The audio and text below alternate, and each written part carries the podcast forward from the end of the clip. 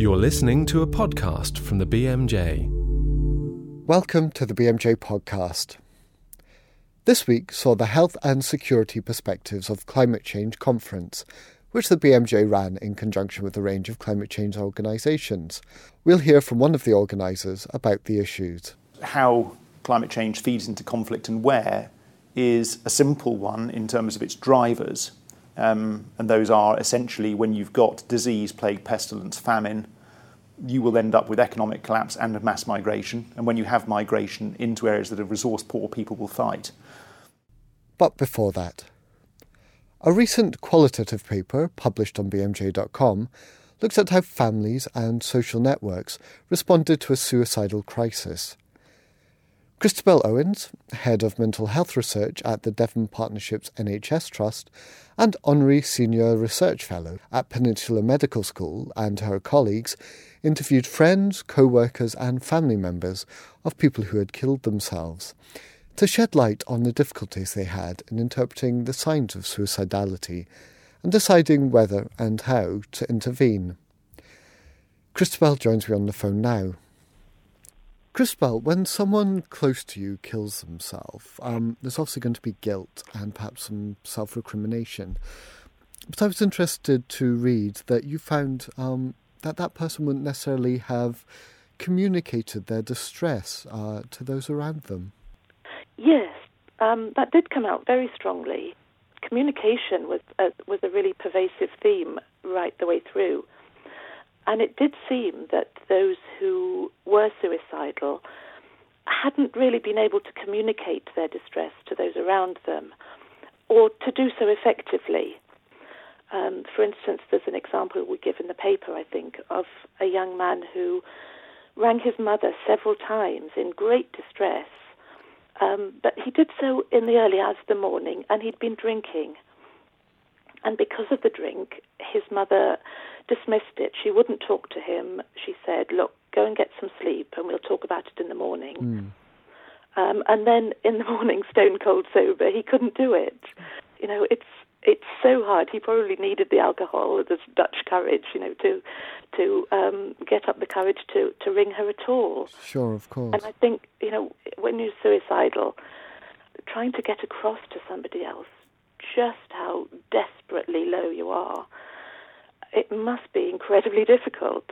And you may not actually want to do that. I mean, I think the thought of killing yourself is must itself feel very shameful. It, it's not something that you can easily just say to somebody.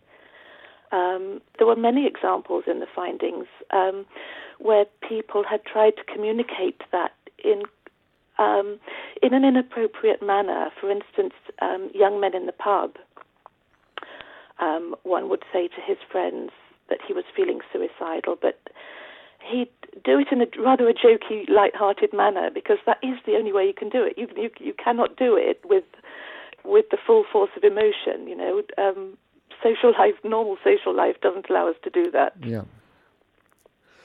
There has been research before looking at warning signs for suicide. How does your uh, research fit into that, that previous literature? Um, I think really I, I, want to take issue with this whole notion of, of warning signs for suicide. Yes, there are lists that people have drawn up, um, things to look for. Um, they're all things that are very easy to see in retrospect, um, but not so easy at the time. Um, and this is one of the main messages of the paper, really, I think. Many family and friends didn't see anything that really rang alarm bells. Mm just, in most cases, very gradual shifts and intensification of existing behavior. For instance, you know, a quiet person becoming quieter and gradually more withdrawn. Yeah. And alongside that, signs of life as normal, person still getting up, going to work, going about their every biz- everyday business, mm. um, and outwardly uh, um, quite normal. Um, the, the other point about warning signs that I think here is very important is that it's not enough um, just to give people information. What the findings show is that the uh, the blocks to awareness and action are by and large emotional, not intellectual.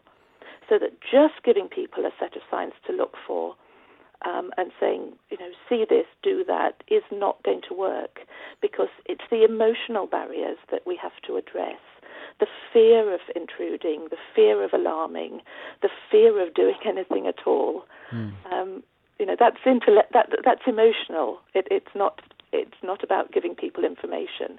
It's about um, building confidence one point that came up uh, in your paper and with our editors when they were looking at it was this idea that um, people perhaps are worried about broaching the subject with someone that they think may be feeling suicidal in case they put thoughts into their head or, or push them over the edge or something like that. I mean, was something like that borne out in your research? It is a very common fear. Um, it's often mentioned. It's often mentioned that you know GPs have this fear um, that oh, they mustn't mention the S word. You know, it, it, it, they don't want to put the idea in people's heads. Um, I think asking the question is possibly one of the most effective things you can actually do. We don't have any hard evidence about this, but I know the Samaritans require their volunteers to ask every time about suicide, and that they are adamant that it actually doesn't put the idea in people's heads. What it does, if the person is thinking about suicide, it gives them permission to talk about it, you know, to confess those those deepest, darkest thoughts. Mm. Um, and it's most likely that, that, in fact, they'll feel a huge relief that, you know, actually somebody's grasped how I'm feeling, um, and I can talk about it. It breaks the isolation.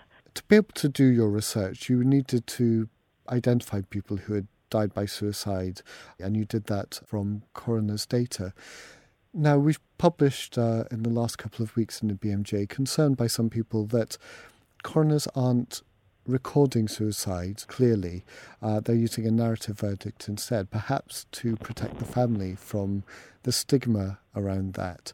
And is that something that, that you worry about um, for the future of, of reporting? I think it is a concern. Um, I think there's there's no doubt that um, the use of narrative verdicts is increasing, um, certainly by coroners in England, um, and this is distorting the statistics. Um, and we, we, don't quite know why it's happening, except that um, coroners seem to think that they are somehow helping the families by doing this. Um, I'm not at all sure that it is helpful. Possibly in some way it's actually reinforcing the stigma. I'm not sure that it does help the family actually come to terms with the death. And I think the family often pin a lot of hope on the inquest and in some ways look forward to it because they think it's going to give them an answer to the question of how the person died. Um, and I think the coroner has a responsibility to do that. And um, if there is evidence that it was a suicide, then they should actually say so. Christabel, thank you very much for taking time to talk to us today. You're welcome. And the full paper with those interviews is available on bmj.com. Now, climate change is the greatest current threat to public health. That's the view of Margaret Chan, Director General of WHO, and a growing number of the world's health professionals. Less well known is the view of leading military experts, those working to prevent and manage conflicts around the world, that climate change is also the greatest future threat to security. A conference this week brought these two worlds together, health and military, to find out where common ground lies and to discuss strategies for minimising harm to the human population worldwide. One of the conference organisers was Hugh Montgomery, Professor of Intensive Care Medicine at University College London and Director of the UCL Institute for Human Health and Performance. This interview was recorded with him on the day. Well, the purpose of today's conference is to bring together um, doctors and the serving military to try to communicate the urgency of the issue that is climate change, and to secondly put it in its human context, because for too long I think climate change has been uh, framed as an issue that affects economies or affects polar bears. And whilst those are very important to people, the message that they affect us and our children in a very real sense of our survival hasn't been communicated. We think that by juxtaposing the military and medicine together, we might better communicate that message. So it, it, would seem a little peculiar, wouldn't it, to have doctors sitting next to serving military officers? But rather oddly, the, perhaps the most active group that I come across at all in the world of climate change are the military. And they're pragmatists. They're de- they deal with things in a rational and unemotive way to evaluate evidence and to assess risk. And they recognise the immediacy and gravity, gravity and reality of climate change and what it actually means for security and they know it's a problem right now. Um, and that's an issue for everybody because any serving soldier that's fought in a war doesn't want to see another war again. I've, my experience with dealing with officers in this way is that um, they aren't, uh, they don't have a bloodlust. They're not out to try to fight wars. They're actually out to try not to fight wars. And they see climate change as a major driver towards conflict, which is best avoided. And actually, that's why we're engaged with them. It's an immediate and real threat now. How climate change feeds into conflict and where is a simple one in terms of its drivers. Um, and those are essentially when you've got disease, plague, pestilence, famine, you will end up with economic collapse and mass migration. And when you have migration into areas that are resource poor, people will fight. The issue that's a little bit harder to uh, determine is where those wars might take place. And it'd be easy to frame them in, let's say, poorer areas of the world, to say they're already resource stretched, um, people get pushed harder, they move into another area, and it will trigger wars. And we've heard about climate change, water resource, for instance, being one of the drivers for wars in Sudan. We've heard as well about uh, grain prices going up as the Russian wheat harvest collapsed last year. Um, some areas becoming net importers of grain rather than exporters. Grain prices going up from, I guess, around $150 a tonne to potentially tripling. And that got fed through very quickly into areas of North Africa and was one of the precipitants of the Arab Spring, in that there was, of course, a great deal of bottled up tension uh, with the political situation in those countries. But what the trigger then comes when you can't feed your children. When you can't feed your children, you tend to take to the streets.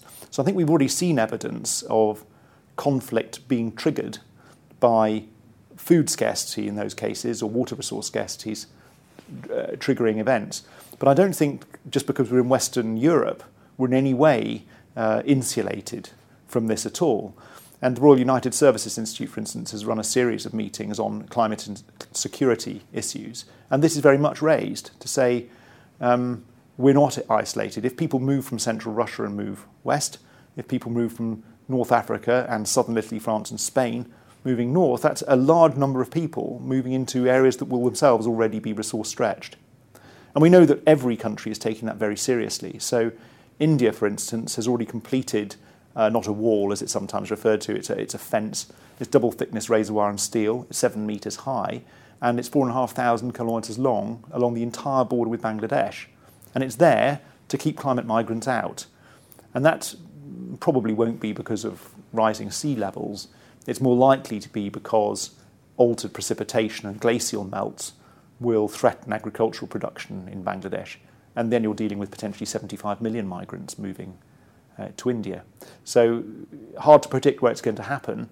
But I think if one thing is we've been shown about global economies, the same thing applies. Uh, there aren't natural barriers to things spilling over uh, worldwide. And none of us are immune, I don't think, from that. More interviews with a range of participants at that conference and the videos of the talks given are now available on the BMJ's YouTube site. Just search for BMJ Media, all one word. That's all for this week. We'll be back next week with the architect of Portugal's decriminalisation of recreational drugs. Join us then.